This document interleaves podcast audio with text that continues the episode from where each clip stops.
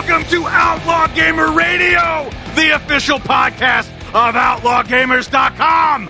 This is the show where we live to play and play to live. I'm Brent Adams, joined by a man who has his own list of things to do in Mad Max, but thankfully only one of them involves getting naked and lathered up in brake fluid. Mr. Lord Bob Garden, Lauren!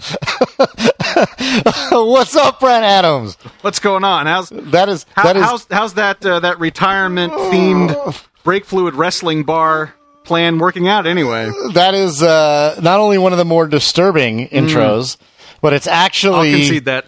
so. I'm I'm and I, people are gonna. Are, there's people out there that are gonna just just facepalm when I say this. Yes. But it is the night before the release of Phantom Pain and the night before the release of Mad Max. Yes. And I am squarely on the fence between the two.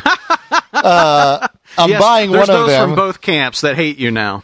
yes, that's right. And uh, you just talking about Mad Max has made me want to get Mad Max now. I, I I'm in the same boat. I want both, and I don't know. Uh, it, like it's not necessarily that I couldn't afford both. Like I could I could probably swing both games if I if I really if I really wanted to. But it's just the it's that combination of buying two games right now when I'm still in the middle of trying to finish The Witcher three and and what do I do and. I, I, I really feel good about both of those games, Mad Max and Phantom Pain. I am going to wait and see what what reviews are like post release, and just see what some of the user feedback and everything is from from you know just people playing the games out in the real world. But I'm right there with you. I really really want both of those, and I'm not sure. I guess I guess I'm not sure which one I'm going to get first. Is is ultimately what I'm saying because I have a strong feeling that I'm going to end up getting both of them sooner or later. Eventually, I would I would imagine. I think eventually we will get them both, but you never know. No, you don't. Uh, here's one thing I do know. Eventually, you and I are going to get Uncharted 4. And Uh, yes, as a matter of fact, Brent, I'm going to go on a limb, and I could probably tell you the exact day, no way. How would you how would you know that? the day that I'm going to be getting. Uncharted Four. I can tell you, Brent, because now we know. That's right. We have a release date which is March 18th, 2016 on the PlayStation 4 and I guess that there's not really a lot else to know about it. There are some there are some collector's edition. There's some there's some extra stuff you can get if you want to pre-order. They have uh, they have a variety of pre-order offerings for you.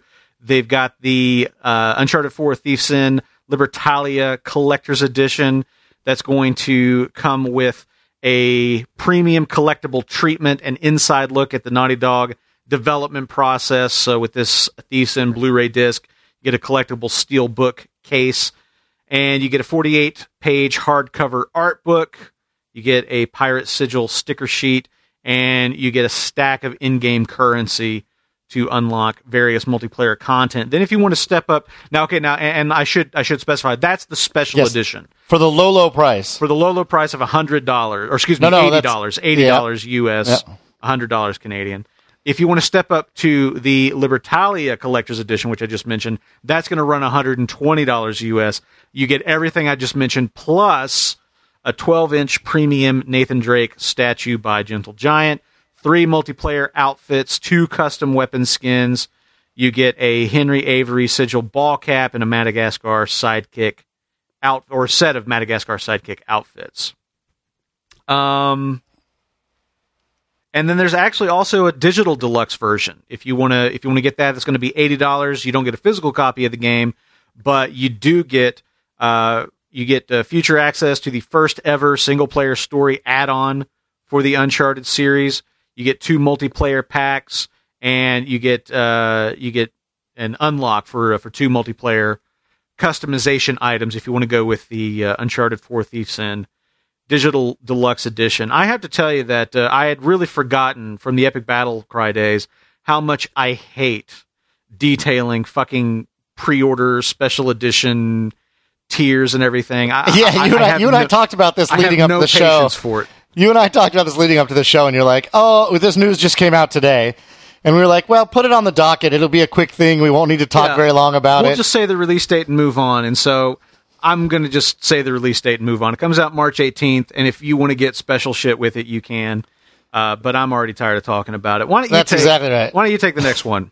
All right, the next one is also today. We got another release date, Brent, for a game uh, that you're very excited about, as Yeah, am I. Deus Ex: Mankind Divided uh, launches on uh, February 23rd, so just a few weeks before um, Uncharted 4. Now, the article, article we're going to link to, I should tell people, is to the PlayStation blog, and it's about the PS4 announcement. But it's all the platforms. I just I couldn't. I, IGN's article about this was the most annoying article ever. So I just went out and found a less annoying article. But it is coming out on all platforms on February 23rd. Nice. Uh, it also announced uh, collector's editions, which include a nine-inch Adam Jensen figure. I'm not going into everything. Listen, uh, the way I, I you don't want to. I don't want to say anything like really. Like I don't want to beat up on these guys too much, but I'm just saying the Nathan Drake figure is 12 inches. That's all I'm saying. Okay, that's all. I'm, That's right. Adam Jensen's only got nine inches. I mean, really.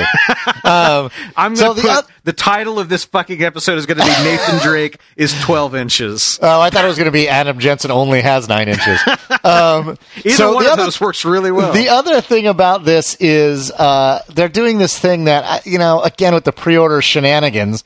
The Deus Ex uh, Mankind Divided augment your pre-order bullshit. Oh, my God. Which is like they have tiers now, and the more people that buy the game, there's five tiers, and you get things like if enough people pre-order, everyone gets an extra in-game mission. Yeah. And if enough people pre-order all the way to tier five, they're going to release the game four days early. Wow, That's And great. just- I- that, that, that's uh, that, that's awesome. That's really compelling. I'm I- I'm not pre-ordering this game. I'm not encouraging anyone to pre-order this game, and they can fuck themselves for trying to do otherwise. Oh my god, I'm just so sick of this crap. So with that, Brent, let's too. move on. But that's coming out on February 23rd. All right. Um, something Ooh, else next that one, might not very good. well be coming out in the February March time Between frame. February 23rd and March 18th. somewhere in there, we could very well be seeing XCOM 2 because we sure as fuck aren't seeing it this year.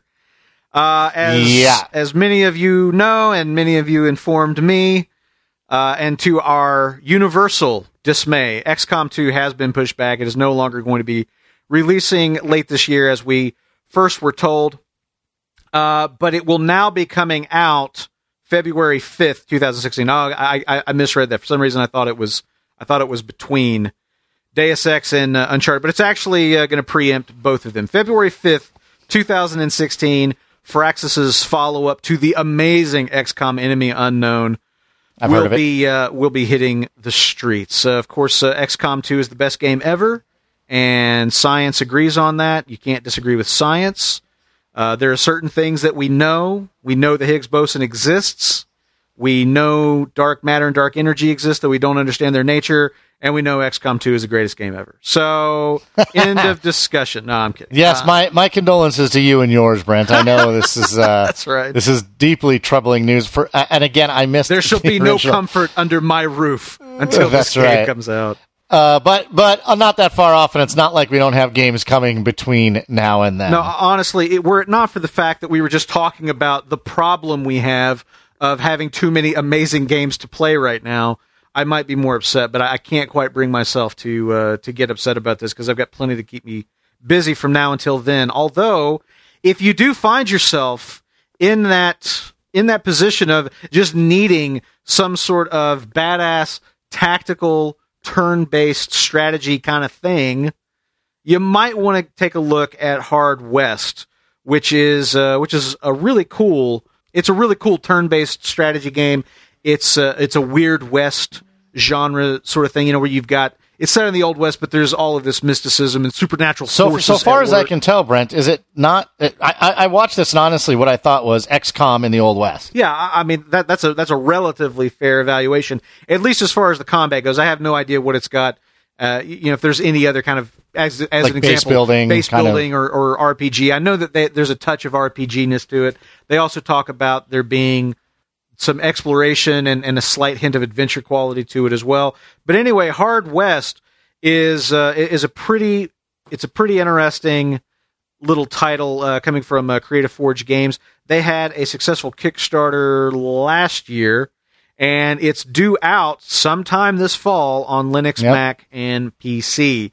So if you haven't seen Hard West yet, and you're looking to fill that uh, turn-based strategy itch, assuming that they don't delay too, which God knows it could happen. But uh, check out Hard West. There's a uh, there's a great there's a great uh, gameplay video that uh, we're going to link to, and you'll be able to uh, to check that out. See see the devs showing off Hard West in action. It's worth your time. Yeah, I have a feeling that fans of the XCOM series are going to be particularly intrigued by this game. Yep. Uh, So- what else we got?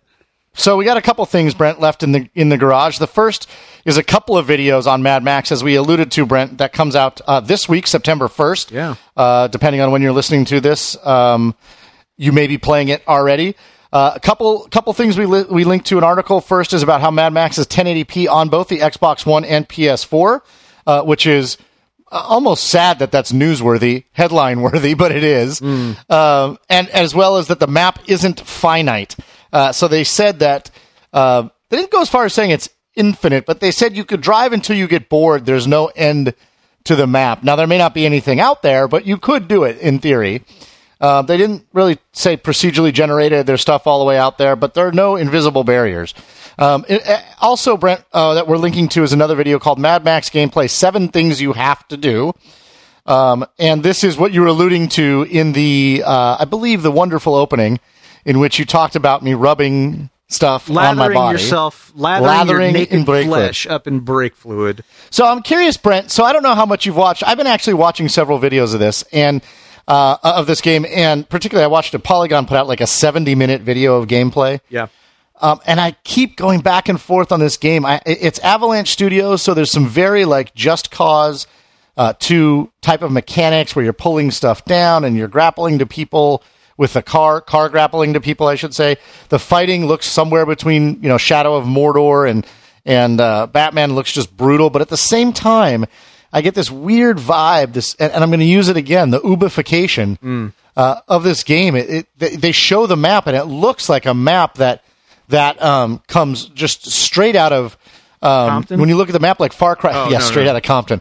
It looks just like a Far Cry 4 map, and the the UI of like finding your locations. I don't know. I'm really on the fence about this, depending on what I'm watching. If uh, uh, I just can't tell how I'm going to feel about this. And I was curious, Brent, if you're watching this, where you stand on this game. Are you still super excited for the game? Yeah, I'm I'm still pretty excited for Mad Max. I I really like I, I like the open world exploration.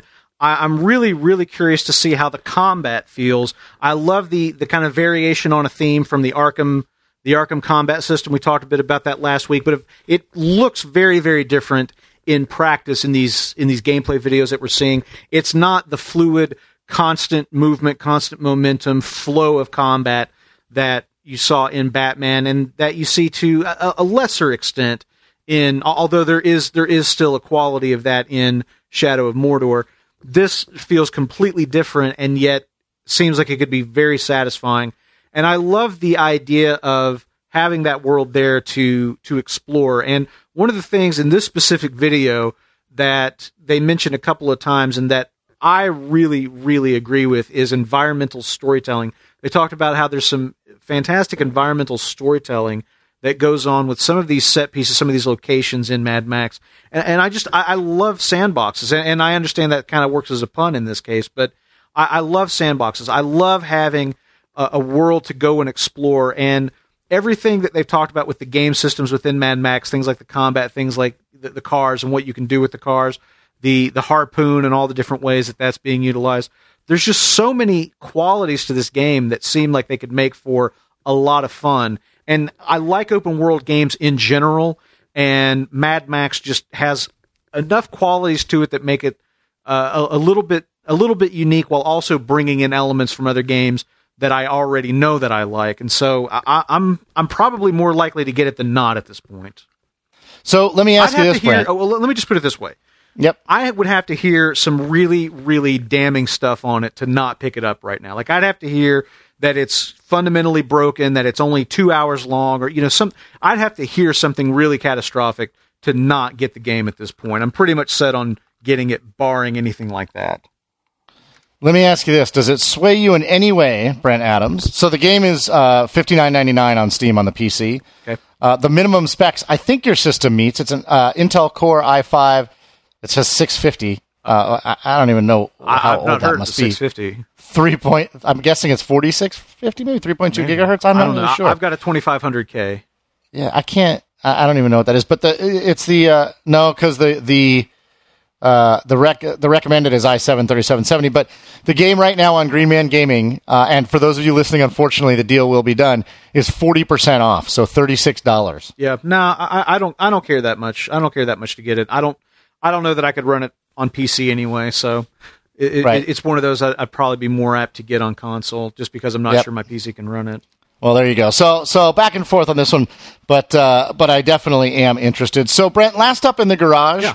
uh, we have finally, dude, huge, Cliffy B. Yep. announced the new title that he's been working on. Yeah, and uh, it's I don't know. It's an interesting mix of sort of what you'd expect and and maybe not what you'd expect. I'm not sure, but it is a uh, is it is it a, it's a four on four multiplayer shooter. Is it? I can't remember if it's five on five. I can't. I- I, I think- I honestly was- don't remember either. I was thinking it was four on four, but any- anyway, it, you know, it's a it's a competitive multiplayer shooter called Lawbreakers, and we've got some gameplay from it, and then we've got a, an interview at PAX Prime with uh, with Cliff Bleszinski that you can check out, and just him kind of talking about some of the some of the thought that went into the game, some of the ideas, and the I guess the wordplay. And I'm not entirely convinced that he hasn't been consulting with Daniel Kaiser on some of these things. But Lawbreakers is a play on word, uh, play on words in the sense that uh, it is ultimately sort of a cops versus robbers set in uh, a hundred years in the future after the moon has shattered and it's uh, it's messed with with the Earth's gravity in pretty profound ways, and so we have not a post-apocalyptic is not quite the right description, but certainly post-catastrophic, post-cataclysmic Earth environment that's Yep, full that's of a good way to say it. of exotic technology and and things that are familiar and yet also very very different. So anyway, but uh, you've got these. We're we're introduced in the trailer to the four the uh, the four classes, I guess, and you can uh, you can you can check out like what they're doing, but it's got that low gravity, you know, kind of thing that that early Unreal and, and Quake and everything has had, and I mean, it basically just looks to be you know four on four multiplayer mayhem. I mean that that really is that really is the name of the game here. So this is not my kind of game. I, I mean, I typically don't go for multiplayer shooters. Usually, it has to be something pretty unique or something that already has like a built-in draw with me, like a Star Wars Battlefront, as an example. But more often than not, I don't really go for these. Uh, but I, I know you, Lauren, certainly have played more than I have. What's your take on this? Is this anything that's got your attention? Uh, it, it has my attention. I mean, it, it, you know, I think Bleszinski, you know, he talks about Unreal Tournament, obviously, in the sort of low grav environment. I think he probably was wise to see the success of Titanfall. I mean, you and I have talked about in previous games how important I think the sense of motion within a game is and how powerful a really a game that's really fun uh, in terms of the movement, like a Sunset Overdrive, like a Titanfall, uh, can be, and how long that mechanic can last. Or Saints Row Four does it, Crackdown did it. Yeah. Um, and I, I think he's that's part of the train he's jumping on, and he's relating it to Unreal, which is makes perfect sense. Um, but I, I, my guess is is something like a Titanfall didn't have um, uh, wasn't absent from his influences when he was looking at this game. Uh, so it does interest me. You know, one of the interesting things about this is it's a PC only game. Uh, Well, right it now, he, he leaves the door open that it could eventually come to consoles, but they have no deal in place right now to do that, and they're focused on the PC. correct. Uh, the other thing that I think is potentially interesting about this is it's, he's intending it to be free to play. Yeah. Uh, and he really is, you know, I mean, he says in this interview, he says, you know, free to play games ty typically have a stigma of sucking because when they first came out, they sucked. Yeah.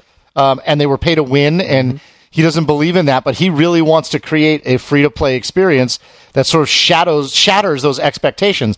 And whatever you think about Cliff Bleszinski uh, and his previous games, the fact is, is he does have industry clout, uh, and he is he is a name in the industry. And for somebody uh, this big to be working on a primary sort of triple A title with the intentions of making it free to play and with the intentions of redefining what free how free to play um, plays out, uh, I, I think is is has the potential to be something important. If he does it right and he and he does a good job and he can flip that model on its head, I think he might have something. I, I, I agree. I mean, he he certainly has. I mean, he's got talent. He has a lot of passion in this arena. Uh, so I, I have to agree with you. I, I think that there's definitely potential there. I just don't know if it's anything I'm going to want to buy in on. Yeah, I mean, you know, I, I might get you in there because it's free to play. Uh, so I mean, and that's, that's the great thing is that like it, it, it like it cost me nothing to find out. I mean, I can at least try it out. You and I can sit down and play it and figure out if it's fun or not. You know. And I, I mean, it's and and, and it's you know Ro- Rocket League, which has sold over a million copies at this point. Yeah. Quote sold um, was a free to play was a free to play game from my perspective. It wasn't meant to be that, but it was a PS Plus game, um, and, and something I never would have gotten into. And I have since paid four bucks because I wanted to give them money, and I will give them more money probably because I love the game so much. So I think it's. There's uh, also- I don't know. J- j- just a real quick anecdote. There's also a, a funny moment during the interview where he waves at somebody off camera, and goes, "Hey, there's Dave Yeah. from Rocket League." yes, which I absolutely love, uh, which is which is funny. that so no, I mean, I follow-up. think I think it's interesting. I do like uh, multiplayer online games. I liked I loved Titanfall. Uh, obviously, I like Battlefield, and so I don't know. I'm I'm interested in this. I'm interested to uh, see where he goes with it. Yeah, I, I guess the, the thing for me is that while while this style of game does not uh, does not always uh, ring my bell, I'm very very curious about him tackling the free to play thing head on and whether or not he can do anything unique there. I, I'm very very interested in that because I I certainly have a certain amount of trepidation, but I, I don't think I have the out and out hatred for free to play games that some people do. I, I've played a number of free to play games, uh, you know, both things like mobile devices, uh, Star Wars Commander, uh, you know, up to like Marvel Heroes on the PC, and you know, I, I, I do I like the potential that those experiences offer if they're tuned well, and and I'm very very curious about what he's going to do there, and if he can in fact break the stigma, because I mean he's bringing free to play to a PC audience who's probably uh, th- they're probably as jaded about the subject as anybody. So if he can do something really, if he can do something, you know, really profound in that particular area with this game, then, you know, that would be praiseworthy over and above whatever experience the game might offer. So I, I wish him the best. I'm, I'm curious how it's all going to play out uh, once Lawbreakers finally releases.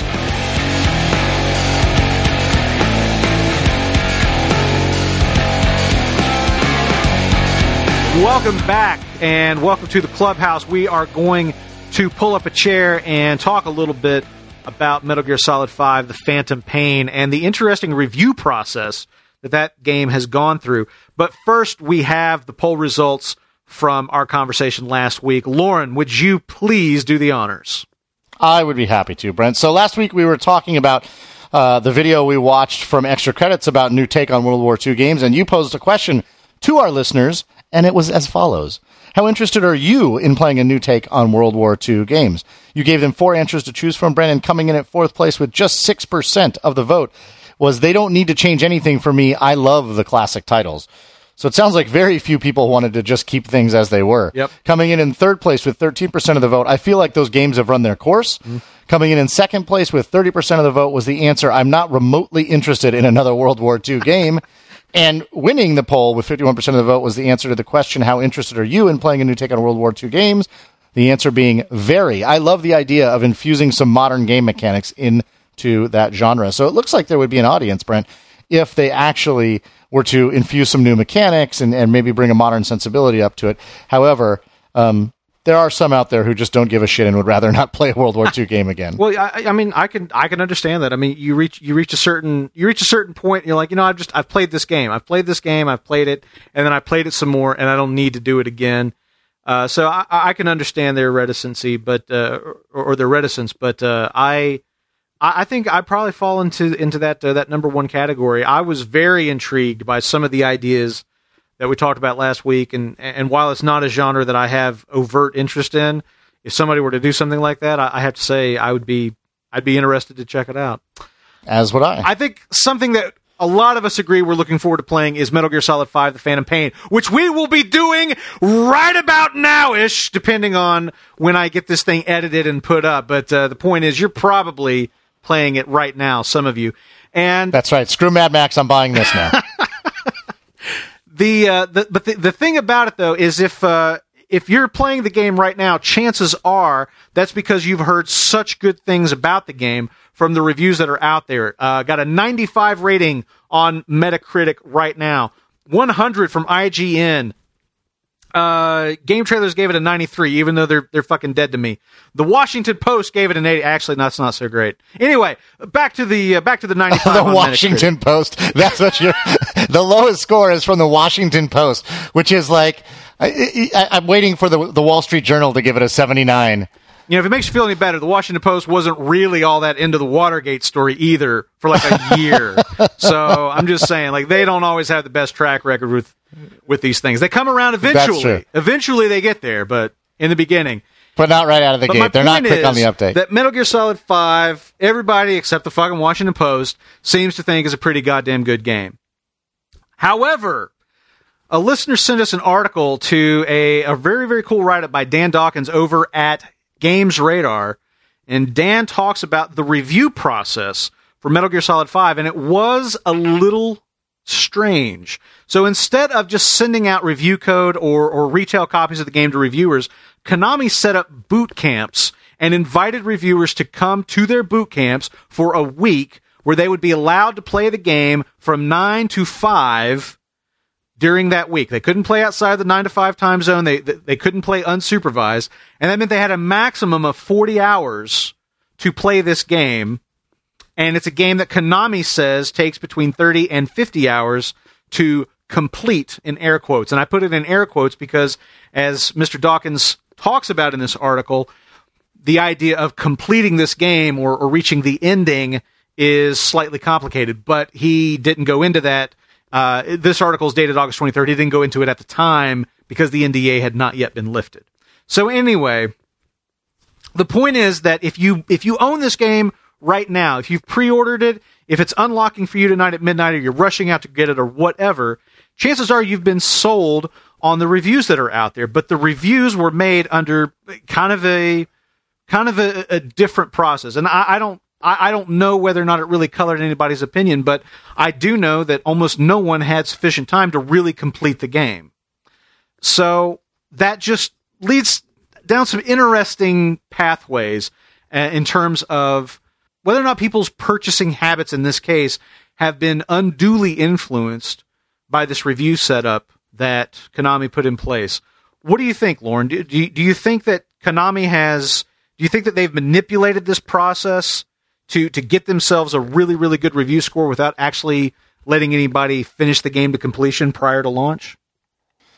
You know, I'm not sure, Brent. I mean, this this feels like something that you want to get upset about, um, and and I think it's very odd. Uh, I don't understand why um, h- how the boot camp protects them from uh, From sp- from spoilers. which ostensibly is why they did it. Yeah, right. And I, I don't, I don't quite get that because to me, either you trust your reviewers or you don't. And so, I mean, I understand if you say choose not to. Yeah. If there's certain reviewers, let's, and I'm, I'm going to pick Angry Joe not for any reason, but if there's, you know, say Angry Joe is someone you feel like might not be able to keep the secrets that you want, so you don't send Angry Joe a review copy or whatever. But, but uh, whoever they Or- invited or to if this somebody thing, does burn you, then you know you blacklist them for all time. It's like okay, Yeah, well you got us on I this mean- one, but you'll never get another review game from us. Well, and clearly nobody's going to want to review a Konami game after this because of what they've been doing to Kojima. So that's not going to be really much of a deterrent. That's a but, good point. But um, I, I- I just don't understand. I mean, if, if people are playing 35 hours of your game, uh, ostensibly they'd be able to spoil your game for you. Uh, so To a large degree, yeah. I also don't understand why. You know, some of what some of what I've heard in the critiques of the game, I haven't read a ton of reviews. So this is the other thing. I've I've only read a couple of reviews, but I'm surprised that I've not heard mention of this anywhere else. I didn't see it in the IGN review. I didn't see it in the game trailers review. Um, you know, I didn't see. I, I didn't read the rest, but I haven't heard the mention outside of this being sent to us. Um, I, you know, the complaints I have, not complaints, but people, some people have taken issue with the story being, this, I know this is going to come as a shock to you, Brent, for a Metal Hold Gear on, game, let me sit down. being somewhat convoluted. uh, now, uh, the story being, so Well, apparently, no kidding. uh, Like I heard Co- the story was kind of bare bones. Like I was, I heard that. Right. It, it- it's probably like sort of the least. It's like the it's like the least narrative part of the game. Of, Oh, of yes. of them, or at least any Absolute- in a long by- time. by, by far, I think. I mean, I think they really, But honestly, that especially suits me to, fine. I mean, that's music to my fucking ears. Absolutely, I, and I think compared to MGS4, which had literally had thirty to forty minute cutscenes, Um, I, apparently, Kojima has gone completely the other direction here and has made very bare bones uh, narrative here, which is interesting. But so people are commenting on the narrative, but I have to, I, I can't assume they've all actually finished the story. Yeah. So, how do you really appropriately comment on? I wish the narrative would have been more detailed or not. If you haven't had the narrative wrapped up for you, and I, I don't know, it's a very odd thing, Brent. I, I do think that 35 hours. So remember, they got 40 hours of gameplay to do it. Um, but that's not including any bathroom breaks, lunch breaks, or anything. So they're really maybe getting somewhere between 30 and 35 hours at best. Yep. Um, and, and I think by the time you're 35 hours into a game, you have a pretty good idea of what your feelings are about the game and the quality of the game. I really do. So I don't think that the reviews are necessarily hindered by this process. I, I'm not, I just don't understand it. I don't understand why you would do that. And especially, you know, a game like this that's, that's uh, so richly developed. The open world is so huge and so much the narrative comes from uh, what's supposed to be discoverable elements. You want them to be searching for these cassette tapes and intel, and because that's what's really telling your story. Mm. To confine the reviewers to a to a specific experience. I mean, this is a game that you probably want to experience over a couple of weeks. You want to give people the space to. I mean, regular players are probably going to experience over a couple of months. You know, you probably want to give the reviewers room to explore instead of feeling like they have to sort of power their way through it. And I, I, think it would fundamentally change the experience. And again, I just don't understand why you would do it. I don't think, Brent, and, and tell me if you agree with this, because I'm curious to know if I, I don't think that they're hiding anything or protecting themselves by doing this, and that they have somehow artificially inflated the scores by doing that. I don't see how that comes out of this process. It just doesn't make sense to me. I don't know. What do you think? I guess I kind of feel like um, I feel like the well, let's take The Witcher Three as an example. Okay, neither you or I have finished The Witcher Three. We've not completed the narrative for that game. I've got something like uh, I guess I've got probably about sixty, closing in on sixty hours in The Witcher yep. Three right now. Jesus, really? Uh, it, it's something like that. Well, I think I was like I was like fifty. I was around fifty last week and I've played more since. So yeah, I mean, I've, I've got to be sixty or, or close to sixty at this point. Okay. So anyway, close to sixty hours in The Witcher Three, not completed it. I definitely feel like I could comment, like I could sell the game to somebody at this point. I could tell somebody why the game is amazing and all of the, the things about it that I've experienced so far that are amazing and, and really, really great. And a lot of how the, the game system, certain game mechanics, the RPG aspects, upgrading alchemy, all that stuff. I could talk about those things and how great they are. And I could talk about how interesting the story has been so far. I could talk about the quality of like the secondary quests and how those are really interesting self-contained stories and that kind of stuff. But I certainly don't feel like I'd be in a position to talk about the story of this game and how it has impacted me or, or, or you know how cleverly it's done as compared to something like a Red Dead Redemption, where the true brilliance of that game really did not reveal itself until like the last 2% of the story was completed. Uh-huh. And I guess that I feel like just being realistic about it, spending that much time with the game, you certainly are going to be able to get familiar enough with it to to talk competently about things that that the average gamer are really going to need to hear in in making a a, purchasing decision. And I don't know. I, I mean, I, I'm just trying to decide if I'm trying to decide if if if this is really like a good or a bad thing because I I, feel like in most cases a review for a game is somebody you know getting a review copy and just playing through it at breakneck speed to finish it in time to write up the review you know, for, for whenever the NDA comes off or, you know, release day or whatever it is. And I often think about that process and say, I'm not really sure that that is the ideal condition under which to review this game. I'm not sure if just playing through the game at breakneck speed really is going to tell, and like hearing impressions from that style of play is going to tell me what I want to know about it.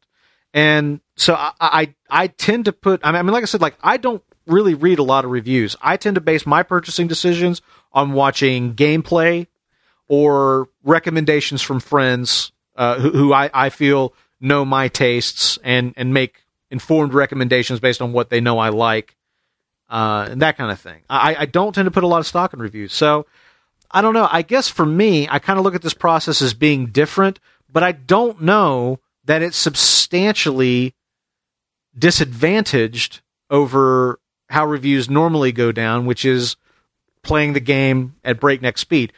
Perhaps they didn't really complete it here, but I still feel like they're able to say enough that it helps me make a decision. I mean, certainly some of the things that Dan Dawkins talks about in this Games Radar post, certainly some of the, the things that he talks about here were really, really interesting to me. And, and I love the idea that this game has complex, complex, complex gameplay systems and not a lot of story to, to sort of get in the way of it. It really is about you sort of creating a narrative, a Ludo narrative with your play. And he was talking about it's going to be one of those games I, I kind of liken to DayZ where people are going to talk about, and then this happened to me, and then I did this, and I went here, and this happened, and all these unique experiences that came out of the, the you know the unique situation that got set up in the the game moment that you were playing. So, what do you think about? So, I, I agree with you, and you know, it seems like we're on the same page with whether or not it, it impacted the quality or the the authentic nature of the review. I'll be curious to hear what the listeners say. What do you think about the fact that um, about reviews being written and not revealing this? Um, and this, by the way, this story comes from Games Radar, so this is a legitimate news source. So I went back and just checked like the game trailers and IGN and and uh, the Telegraph. None of them that I could find mentioned that this was the case. So I don't know if it wasn't the case for these uh, for these outlets, but it was for Games Radar, or how do you feel about the fact, Brent? Uh, how would how would you feel if you knew that IGN, Game Trailers, all these these places wrote these reviews and didn't didn't clearly state to their readers the situation under which they were writing it? I think they'd be better off being transparent about it and just telling everybody what happened. But at the same time, I, I don't know. I mean, I, I guess I guess I kind of feel like the way that they normally do it is also a little bit of a sausage factory, and in, in that you know you want the end product, but don't necessarily want to see the process. Uh, but I, don't know. Yeah, I, I, may I may be in the minority on that, but I, I, I guess that I feel transparency as a general rule is always a better better way to go. But I, I don't know. I, I don't feel like because they normally don't go into the details of like how the review is necessarily done. I understand where they may not feel obligated to do that here, although this is kind of a unique circumstance. Well, certainly. I mean, although there, there, I, I, do think it's different, Brent, uh, with regard to what you're saying, to divulge that you didn't actually finish the game. Yeah. I, unless, and maybe this is my naivete, unless they don't, it's not uncommon for reviewers not to finish the game. I, I never even considered that possibility. I guess that I do just take it as a given that most of the time people, you know, people play the game to completion unless they state otherwise. And I, I don't know, but I mean the thing the thing about that is though if they play the game to completion, I mean, let's just let's just take another open world game like uh, Grand Theft Auto Five as an example. Um, how many play the the main story to completion, but don't finish all the secondary quests and stuff? I, I mean, I I think in most cases reviewers aren't going to hundred percent a game prior to writing a review. I think that they're going to play no, the main story. They're going to maybe do a little smattering of secondary stuff but I mean, you know, they're not finishing the game to 100%. They're just kind of focusing on one aspect of the game to complete and leaving some other things undone. So, you know, how much how much of a hit do you take sort of saying, well, I'm focusing on some secondary stuff, but I'm not going to get that main story finished. You know, I, I mean, maybe it just kind of balances out in the end. Yeah, it's interesting. I'm not sure. So I think we'll turn it over to the listeners. Brent, I'm curious to hear what people think if they feel like this is wrong or if they feel like maybe it's just a different way to do it, but not necessarily uh, a, a bad thing. And I'm curious to know if you feel like maybe the gaming outlets should have been clear as to whether or not they uh, finished the story of the game or if they didn't or that sort of yeah. thing. We'll turn it over to you guys and hear what you have to say.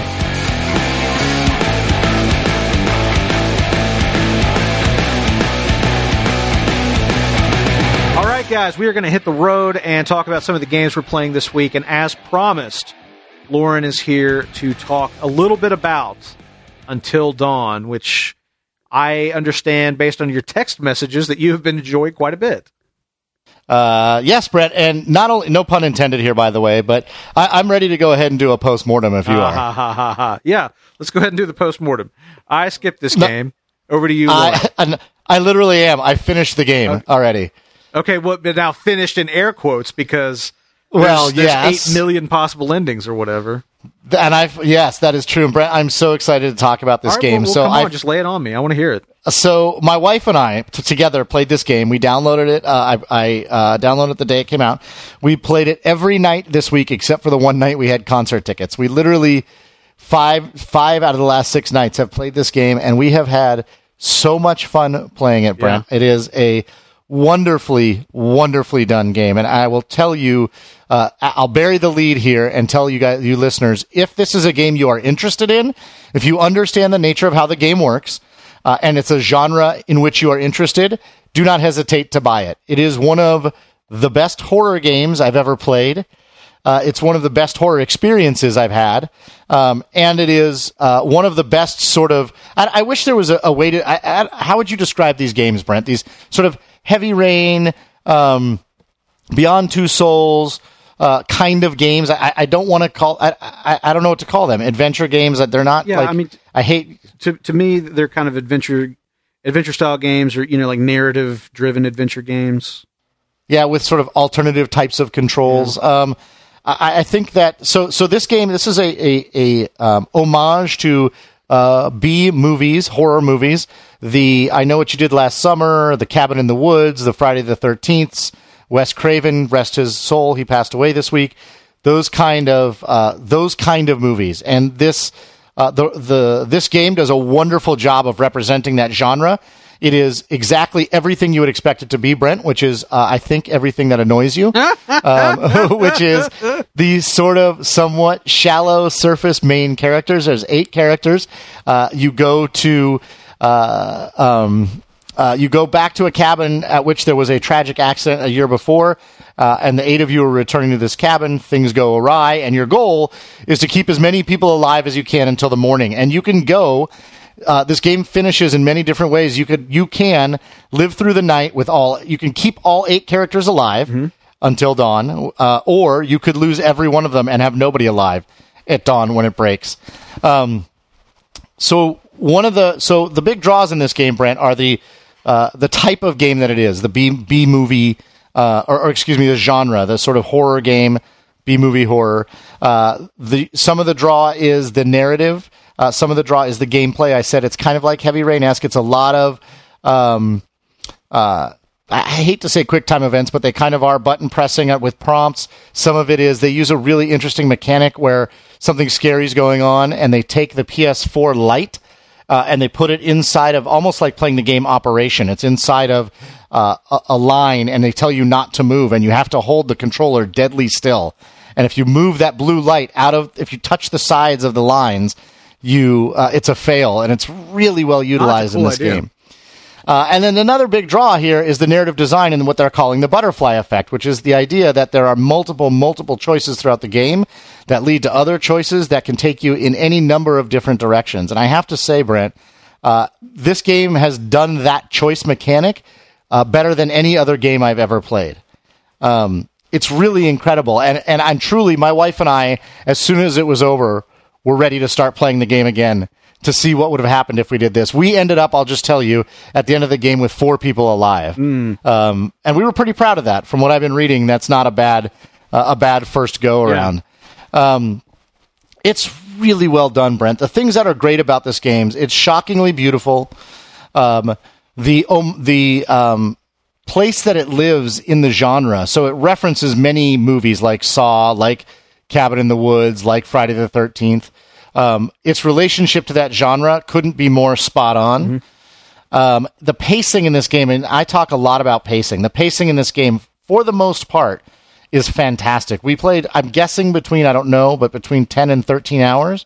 And there was maybe only 20 minutes, um, 15, 10 minutes here and there where I felt like the pacing suffered. But other than that, for 10 and a half of, of the hours that I played, the pacing was just phenomenal. They sw- the way they switch between characters and switch between the types of fears they're playing on. So sometimes it's a fear of being alone. Sometimes it's a fear of uh, the supernatural. Sometimes it's a fear of like an axe wielding serial killer. They really play on all these different fears, and they just do a fantastic job of switching of, of keeping the pacing where it should be, switching between characters. So you have multiple locations and sort of multiple stories going on together, uh, of switching between the types of fears they're playing on, and then also of the pacing between the sort of lulls in fear and the build up, and then the scary moments, and then the denouement and back, and it just it's just really really well done, and uh, the use of the controls during the frightening uh, times in the game is is is spot on. It could not be better. I like hearing that. I, I I love just some of the just some of the innovations that you're talking about that they, they've implemented uh, in this game. It's really wonderful. So there's there's a few things about the game that I didn't like, but they are very small and few and far between.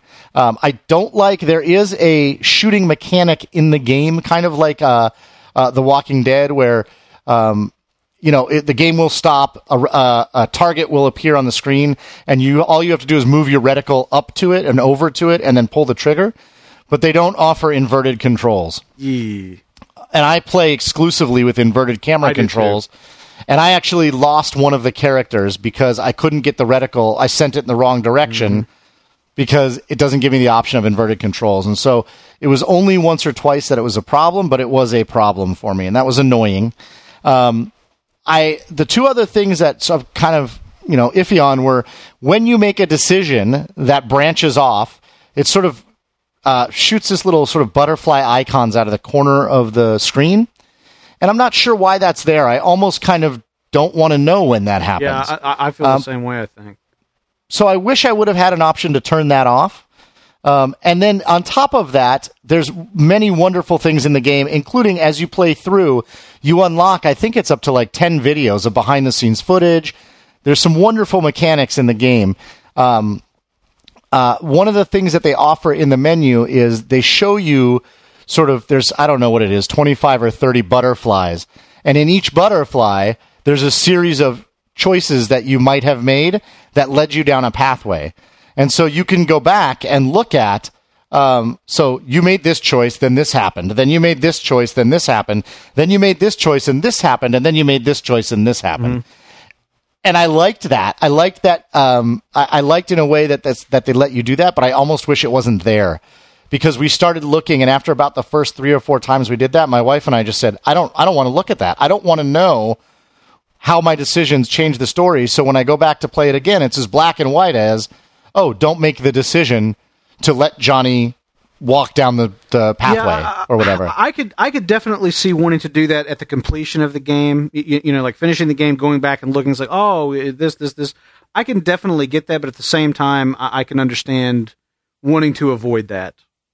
I, Yeah, I can, and it's I can weird see it because- both ways because it seems like one of those games that you do want to play through a few times before, uh, and, and just see the different ways that it can go. And again, like if you kind of see too much of what's going on behind the scenes, maybe maybe it doesn't seem quite as special. Right, and I would I would love to do that. So so what they do is they give you an option once you finish the game. You can either now go back and pick out chapters uh, if you want, or you can start a new game.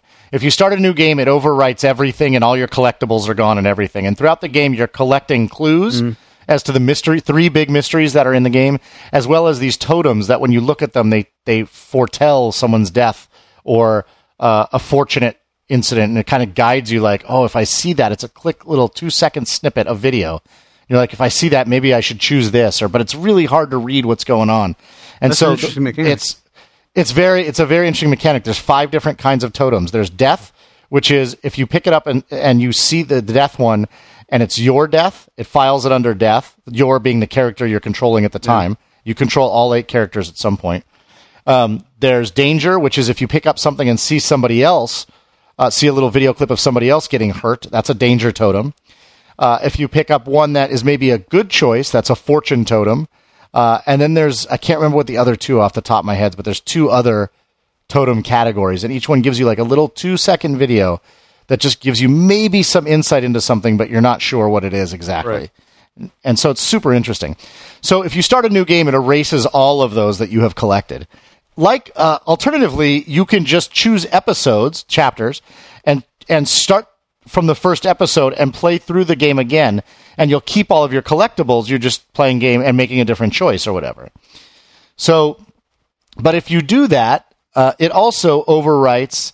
Uh, if you get all the way through the game, it will overwrite your decisions. And so, what I would love to see is the ability to save my first playthrough, including my butterfly choices, start a new playthrough, and save that playthrough, including my butterfly choices. Yeah. So I can go back after playing it two or three times and look at all of my butterfly choices.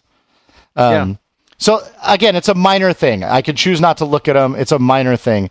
Um, a- another thing that it does wonderfully, Brent, if you have a PlayStation 4 camera and you have to turn this feature on, is at about uh, seven or eight places in the game, it will videotape you during the really scary moment. So it tapes you screaming. Ah, yeah. And it's absolutely hysterical to watch back. Cool. Um, the flip side of that is when you watch it back, it replays the game clip over your clip of you screaming, and they don't decrease the volume of the game clip, so it's almost impossible to hear your own scream. Eh. But it's funny to watch. Good so, idea. Um, poorly executed. Uh, just a little bit. So those are th- those literally are the nitpicky things I have about it. Beyond that, the controls were wonderful. The atmosphere was fantastic. The pacing was wonderful. I genuinely, this is one of the better games I have played all year, Brent. It really is it just a fantastic uh, genre game. That's cool. I I like so many things about it, it, it, outside of the fundamental thing that it is, which is a, a fucking cabin in the woods slasher movie, and right, which is which is one of the best things about you know, it. Um, I don't know. Like I was just sitting here thinking, like like if only they would do some variation of a theme on this game. Just like I mean, just uh, as an example, like my pie in the sky is like, hey, uh, you know, we, we made like fucking John Carpenter's The Thing, and it plays like Until Dawn, where you know you, you're like playing through this this uh, this you know two day period of time or whatever at uh, at Outpost 31, and uh, you don't know who's the thing, and you got to make all these decisions and figure out you know like who you're going to trust, who you're not going to trust, uh, you know what actions you're going to take, and and and you know maybe some of you survive and maybe some of you don't. Like if it was like a horror movie that I really liked, I would love to play a, a, right. a game that that that uh, that just you know mucked in the sandbox like that. But it, it, it's very very cool to to hear your your thoughts on that and some of the some of the the innovative gameplay things that they are doing sound really really intriguing and and it sounds like overall what they've attempted to do with this has been successful. It, has been. I, I, it was. It was more successful than I could have imagined, Brent. And it was. I will tell you, it was tons of fun to play it with the wife. She basically I drove, and and I saw other listeners on the on the site saying the same thing. I drove, and she made most of the decisions, right. and. Uh, it was much like our marriage, actually, but uh, uh, it was it was uh, it was a fantastic experience, and every night I would come home looking forward to playing it. Um, and it's just it just was just su- supremely supremely well done. Cool. Very cool. Yes, indeed. All right. So, uh, you have a couple games. Of course, The Witcher 3 you already alluded to. Yeah, I'm playing The Witcher 3 still. Uh, let's see. I'm level 18 now. I am I'm still in uh in in Vel well, you know, Velen and Novigrad. I'm I'm I'm in that region of the world. I've not gone back to Skellige yet. Um I'm trying to just think if there's any major milestones that would be worth talking about. I suppose one thing that I'll say, and I'm really trying to kind of save stuff because I'm pretty committed at this point to doing a post mortem on this game because there's just so much here to talk about. We are talking obviously a lot about Gwent last week. I have now put together three out of the possible four Gwent decks. I have uh, I have decks for Scoia'tael, uh, Northern Realms, obviously, and then uh, the Nilfgaardian Empire as well. I've mostly played with uh, with Northern Realms and, Nif- and Nilfgaardian Empire my Scoia'tael deck is not is not as strong as uh, those two. I think I think Nilfgaardian's my strongest. I think I've got like 138, 139 total unit strength in that. And then Did you see by the way that CD Projekt Red teased some sort of Gwent announcement? No, I didn't. When did this happen? Yes. Uh, in the last day or two they teased it. They didn't just a small teaser, but it's a teaser nonetheless. Oh man, now I'm getting excited. um, so anyway, I, have I've been playing the bejesus out of Gwent, and and actually, you know, I totally forgotten because I, have done so much Gwent stuff, but I have not yet gone to that high stakes. Uh, I've not d- yet done the high stakes Gwent thing in Novigrad, so I still have that to look forward to. Although I was really hoping, I mean, like I can do it at this point. I've got all the cards I need to do it, uh, but I was really hoping to put together all four decks before I did, and just you know, and just get some experience playing them. But Gwent has Gwent has proven to be a an amazing, amazing little subset of this game, and it's it's an amazing subset of a game that is amazing in almost every way. I, I just got done playing a, a, mission that really, really hit me hard. I, I mean, it, not not so much in terms of like the emotional stuff that was going on, although that was there, but the the layers of what was happening, the just the ingenuity and cleverness of the, of the mission, its uniqueness within the story, and ultimately what was kind of being said with it. I, I kind of pushed away from the desk when it was over, and I said, "That's amazing! Like that's really, really amazing." It's it's on the order of you know the in game stuff we talked about in Red Dead Redemption, where they they kind of break the fourth wall and do something like really profound. It's it's playing in that arena, and this isn't even the in game content. So um, it's pretty special. I'm I'm assuming I'm I'm trying to think of what you're talking about, but I'm assuming I haven't played it yet uh, because I haven't. Okay, yeah, I, am trying to think. Well, okay, let's just see. Have you? Um, well, the, the name of the mission is the plays the thing. Have you have no, you played that one yet? No, no. Okay, so um, that one that one's pretty impressive. That I I I, I find myself uh, I find myself pretty uh, pretty blown away by some of the some of the layers of things going on in that that mission sequence. So anyway, still playing The Witcher 3, still planning to get to 100% completion. I've given up all I've given up all vestiges of optimism that I was just going to play through the main story and maybe come back and work on the other stuff in a new game plus mode. That shit ain't happening. I, am I'm 100 percenting this bitch. That's the only way. That's the only first time through. That's the only way this is going to happen. I'm. So does that mean I just so can't you, allow you and myself been... to not play every single part of this game? So, so this is so, and we can be transparent with our listeners, Brent, and they certainly can sound off on this. You and I have been talking about the desire to do a, a let's yep. play. I mean, a let's play, a, a post mortem, um, and also sort of juxtaposed against the fact that Phantom Pain is coming out, mm. which is a massive and massively important game, yep. Um, and what what sort of what we were going to do about that, and when we were going to, you know, how we were going to handle that, and so now, now I'm thinking if you're going to 100% this game, I have a little time to play the Phantom Pain. maybe, maybe. I don't know. I mean, I'm. I guess I'm. I, I'm. I'm trying to sort of.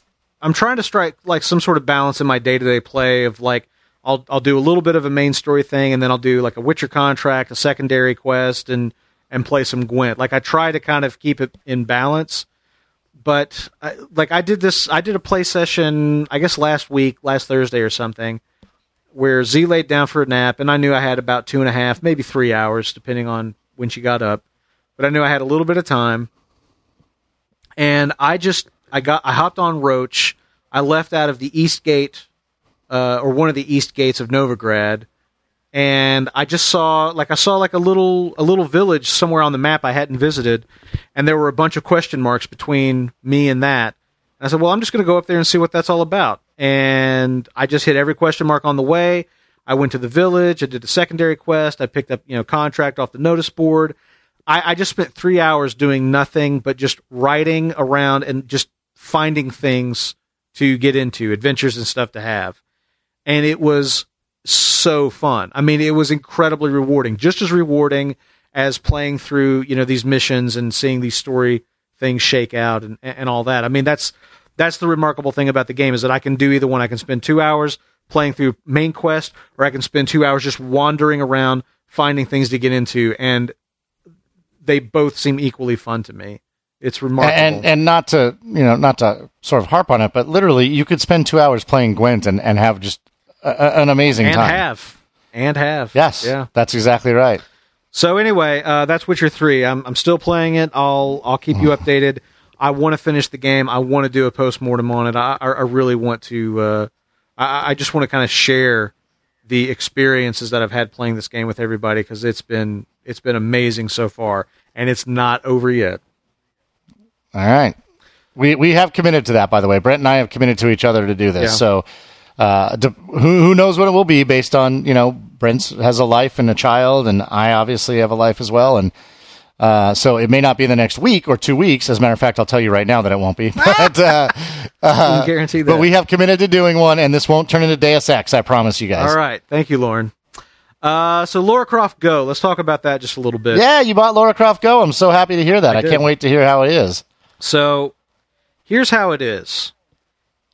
It's in some ways it is exactly what you'd expect it to be coming off of Hitman Go and features most of the same gameplay mechanics, which is to say you move one space at a time. A lot of the a lot of the gameplay mechanics are built around you know the enemy faces this way and you can't approach them from the front so you got to come in from the side or the back and so you have to maneuver around them you know like work within the level to kind of make that happen uh, different kind different types of enemies will respond different ways like you know some will just stand there looking one direction. Some will actually spot you and follow you, that kind of stuff. So a, a lot of those things that, that you've got from Hitman Go are here.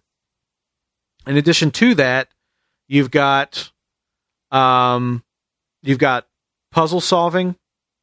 You've got a a collectible system that works a little bit like Where's Waldo, and in that uh, there's these little like these little sort of clay pots uh, on screen that will be sometimes the, you'll see them very easily, and sometimes you'll really have to look look out for them. But there'll be these little these little clay pots on screen, and you, you'll tap on one of those, and it'll it'll have a collectible. And and through each area of the map, you'll have a number of gems you can be picking up, like you know rubies or sapphires, and then you'll also have a number of components of some artifact, like a uh, you know like like like this golden statue of a double headed serpent, as an example. And you know you'll pick up one piece out of 10 of that golden serpent in, in, one of these pots, and then the other will be like, oh, you found ruby number five out of 20, that kind of thing. So there's the collectible aspect, there's the puzzle solving, and then there's the, uh, there, there's just like the general, I, I, I don't know if I'd exactly call it uh, uh, platforming, but certainly traversal is, is a thing in the game where, you know, just figuring out how you're going to get from point A to point B is is sometimes a little complicated, and that folds into the puzzle solving, and then also sort of the enemies and you know their their kind of patrol patterns and things like that. Um, I can't decide if I like the game or not. That's I was I'm kind of waiting for for that. Your description has left it open. I, in some ways, and, and okay, like here's the thing, like I feel compelled to play it and I do really enjoy the challenge of it. I, I enjoy the challenge of the puzzles and all that stuff. But just because I'm enjoying it, I can't decide if that means it's a good game or not. And there's something about it that I don't like. Um, the, the the whole thing to Hitman Go was taking uh, just the Hitman sort of premise and turning it into a board game. That's what Hitman Go is. It's Hitman right. the board game. Uh, and the the the the graphics reflect that. You know, you've got little game pieces. The whole reason that you only move one space at a time is because it's a board game paradigm. And and you've got a, like fucking physical little Agent 47 going around, you know, doing this stuff. And it's brilliant. It's such an inspired idea. And so you come into Lara Croft Go, and now you're just playing a regular video game that has board game constraints, like only being able to move one space at a time, or only being able to kill a snake, even though you've got two handguns, by sneaking up on it from the side or from behind. So it doesn't read like a, a, a board game. yeah, game. and so that's the thing. It's like the logic of the game mechanics don't make as much sense outside of the context of it being a being a board, board game. game. Right. Like now it's just sort of like okay, we're going to take those those game mechanics and we're just going to plug them into something else that doesn't seem as doesn't seem as married to the idea as Hitman Go was. So I love those game mechanics though. So I really enjoy I really enjoy playing the game, but there's something about it that feels kind of cynical to me. li- like insincere in a way. Uh, like they just they're just like, oh yeah, you know, everybody loved that. Uh, everybody loved that Hitman Go. We'll just do another one. It's like, okay, so we're gonna do the board game thing. Nah, fuck that board game thing. It's just gonna be, you know, Lara's exploring a tomb. She got to find some keys.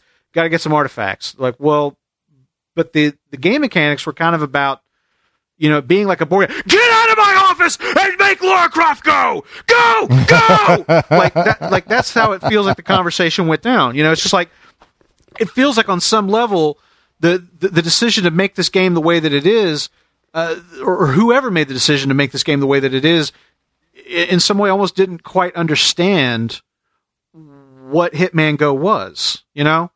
And so I, I, find myself really torn between loving the gameplay and not being completely engaged by sort of the concept of the game, I guess. But it, it, it is challenging and it is fun. And, and if you enjoy that Hitman Go style of gameplay, there's a lot here. And I, I like the collectible system. You can use it to unlock different outfits and things like that. They've iterated on the gameplay and introduced introduced new uh, n- new kinds of gameplay that are really really fun. Uh, the various weapons and things like that that you can use uh, really factor nicely into the game, and I, I, dig how puzzle. I, I mean, ultimately, Hitman Go was a puzzle game, and, and this is too. But with the traversal mechanics and things like that, they they've just introduced new kinds of things. Like you know, you can hit levers and and switches and things like that that will move platforms and things around within the environment that just make it more interesting. And I understand that. Well, uh, well, I was going to say, well, I understand they can't do that in a board game paradigm, but why not? I mean, why couldn't it be, uh, you know, whereas Hitman Go was to board games, Lara Croft Go is to like a Tomb Raider adventure toy set, you know? And so like the paradigm is it's like a physical, it's like a physical toy that you're playing with that has all these these features or you know whatever. Um, I don't know. There's just there's something about it that I have not quite. I've just not quite gotten over. Th- th- There's there's some quality to it that that is bothering me a little bit. But the gameplay is hundred percent solid, challenging, and very fun, and very very well suited for the uh, for the mobile platform. I've only played it on iPad. I haven't tried it on my iPhone. So I, I don't know how well it would work on that smaller form factor, but certainly on tablet, it's a it's a winner uh, in terms of the gameplay. with the sort of like a last caveat thrown in there. I- and I, I don't know. I mean, you know, maybe I'm overthinking it. Maybe people are just rolling their eyes and saying like, I don't get what there is to be upset about here. No, honestly, I mean, I kind of got that sense of it when I was looking at it, Brent. I didn't pick it up for that reason. I loved Hitman Go, and, and something felt different about this in a way that I didn't feel wholly positive to me. And so I, I, I, I was curious to hear if you had gotten it or to see uh, what other people's personal take on it was. And so uh, it, it doesn't come as a surprise to me. All right. So anyway, but that's it for I me. I guess I'm going to let this one go. Oh come on! Don't do that to me, man. I had I had fucking seven years of that, man. Just for old time's sake. Oh man, I don't need that. Anyway, um, so let's go ahead and ride into the sunset. Lauren, what's uh, what's your shout out going to be this week? Yeah, so my shout out this week is to the announcement that uh, Valve and HTC Vive, the VR headset coming from that partnership between those two companies, uh, has given us a little bit more information about its launch in 2015. You know, the Oculus Rift is supposed to be coming out in Q1 of 2016, as is theoretically the Morpheus. And the big deal was that HTC and Vive, or HTC and Valve, were going to put out the Vive. Uh, this holiday season. Well, it turns out now that we've gotten a little clarity on that, and they will be doing a limited launch No, in 2015. really? I know this comes as a shock. Yes, I would never have never guessed. Never would have Uh, guessed. I know, and and uh, while they're technically keeping their promise uh, to release a headset, it seems like most consumers won't be able to get their hands on it. To quote the article, uh, until early next year. So uh, they have said that they will offer the first commercial Vive units via a limited quality quantity of community and developer systems, with larger quantities shipping in calendar Q1 2016. The specific wording. Um, uh, the article says is a bit confusing. They haven't really said exactly what they're going to be shipping and to whom will they be, will be getting them. But I think it comes as no surprise to anybody uh, that we're not getting the wide release of the Vive uh, in holiday this year. But it looks like Q1 2016 is shaping up to be the moment that the world changes. yep, the, the the day that VR happens. So That's exactly right. all right. Well, best of luck to them. We'll we'll see how it uh, we'll see how it plays out. Indeed. Uh, Brent, you have one about a game I know you're excited about. Yeah, we'll talking about a little bit of Hitman. Uh, there's a 15 minute playthrough of the Showstopper mission uh, for for the new Hitman game, and I'm linking to that footage. Uh, there's some developer commentary just talking about the philosophy of this new Hitman game and how it's all going to work. Some of the new game systems that are in place, various things that are, they are bringing in from Absolution, and uh, and I found it fascinating. I'm very very excited about Hitman. I love the idea of what they are talking about. Again, they are giving you essentially, in this case, like they're giving you a mission, and that mission is a, is a small sandbox. That that mission is is a small open world. In this case, uh, we're seeing a a mansion and the surrounding the surrounding grounds. You got to get the head honcho of this uh, this fashion organization that also happens to be the head of a spy organization. So anyway, they just show you like all these different all these different things that are built in, different ways of of entering the facility, different ways of solving problems, of getting access to areas that you shouldn't have access to, and ultimately taking down your target. I, I love the I love the sandbox aspect of it. I love the here's the tools, go figure out what strategy you want to employ. They talk a little bit about how the the various items and weapons accessories that you bring into the level will really kind of dictate your play style. So if, if you want to really go in guns blazing, you know, your loadout's going to reflect that. If, you, if you're going for a more stealth approach, uh, you know, you might be taking in lock picks and poison instead of guns and knives. So I'm very, very excited about the new Hitman. I, I really like in concept everything they're talking about. I think ultimately it's just going to come down to how compelling the experience is and just what they had said earlier about you know the kind of ongoing aspect, like like the idea of like new content, new things happening with the game over the course of a year uh, after after it comes out. I'm very very interested in in all of those facets of it. So this is one I'm keeping my eye on. And if you are interested as well, then I'd suggest checking out this uh, 15 minute gameplay demo. All right, Brent. And this week we have a ride along as usual. We had some great suggestions in the ride along category. This week we picked something from a listener, Soul Nibbler. Soul Nibbler, who wanted to talk about a game that he was excited about. And it's a game, Brett, that actually is out now on Steam and uh, GOG. It is a PC game called uh, Stasis. Stasis, yeah. excuse me. I tripped over that. PC game called Stasis. So Soul Nibbler writes, I want to guide your attention to a neat little sci-fi horror point and click game called Stasis. It's made by just a handful of people and it's got tremendous production value. There was an early alpha demo some years ago that I played, and I can tell you its atmosphere is too thick to cut even with a plasma saw. Imagine Dead Space with more puzzle solving and less action. Here's the brand new gameplay trailer, and he links to the gameplay trailer, which we're going to provide here for you. And Brent, I was completely unaware of this game, and and uh, one of the reasons that we decided to put this on the docket, I looked at this, uh, I, I, took a look at this video, and I was blown away by the Same quality here. of this game. Same it looks here. it looks phenomenal. It's on sale uh, through September 7th on Steam for 19.99. Its regular retail price will be 24.99. And uh, I love point and click adventure games, Brent. I loved Syberia uh, and games along those lines. And um, this is a really interesting sort of isometric uh, point and click it point and click adventure game, essentially with a very dark atmospheric sci-fi feel. And yeah. um, they describe it you know, as a point and click sci-fi horror game. This is this is in the running up there with me now for Metal Gear Solid and Mad Max tonight. So I, I, I, can't do all of them, but this is definitely up there. This is a really interesting looking game, and it looks phenomenal. We wanted to give a shout out to the game, and thank you, Soul Nibbler, for pointing this out to us. Absolutely, uh, we think everybody should check it out. I, I agree. I, I, was really blown away. I, thought it looked fantastic. I love point and click games in general, and this one looks like it's doing some really really fascinating and unique things within uh, that that genre. Indeed. All right, Brendan, with that, I think we've reached the end of the show. As usual, we want to hear what the listeners have to say about everything we talked about tonight, whether it was Stasis, uh, Hitman, the new mission playthrough that offers 15 minutes of new footage, the Vive headset, and the uh, revelation that not everybody's going to get their hands on one this this holiday season. Lara Croft Go Witcher 3 Until Dawn.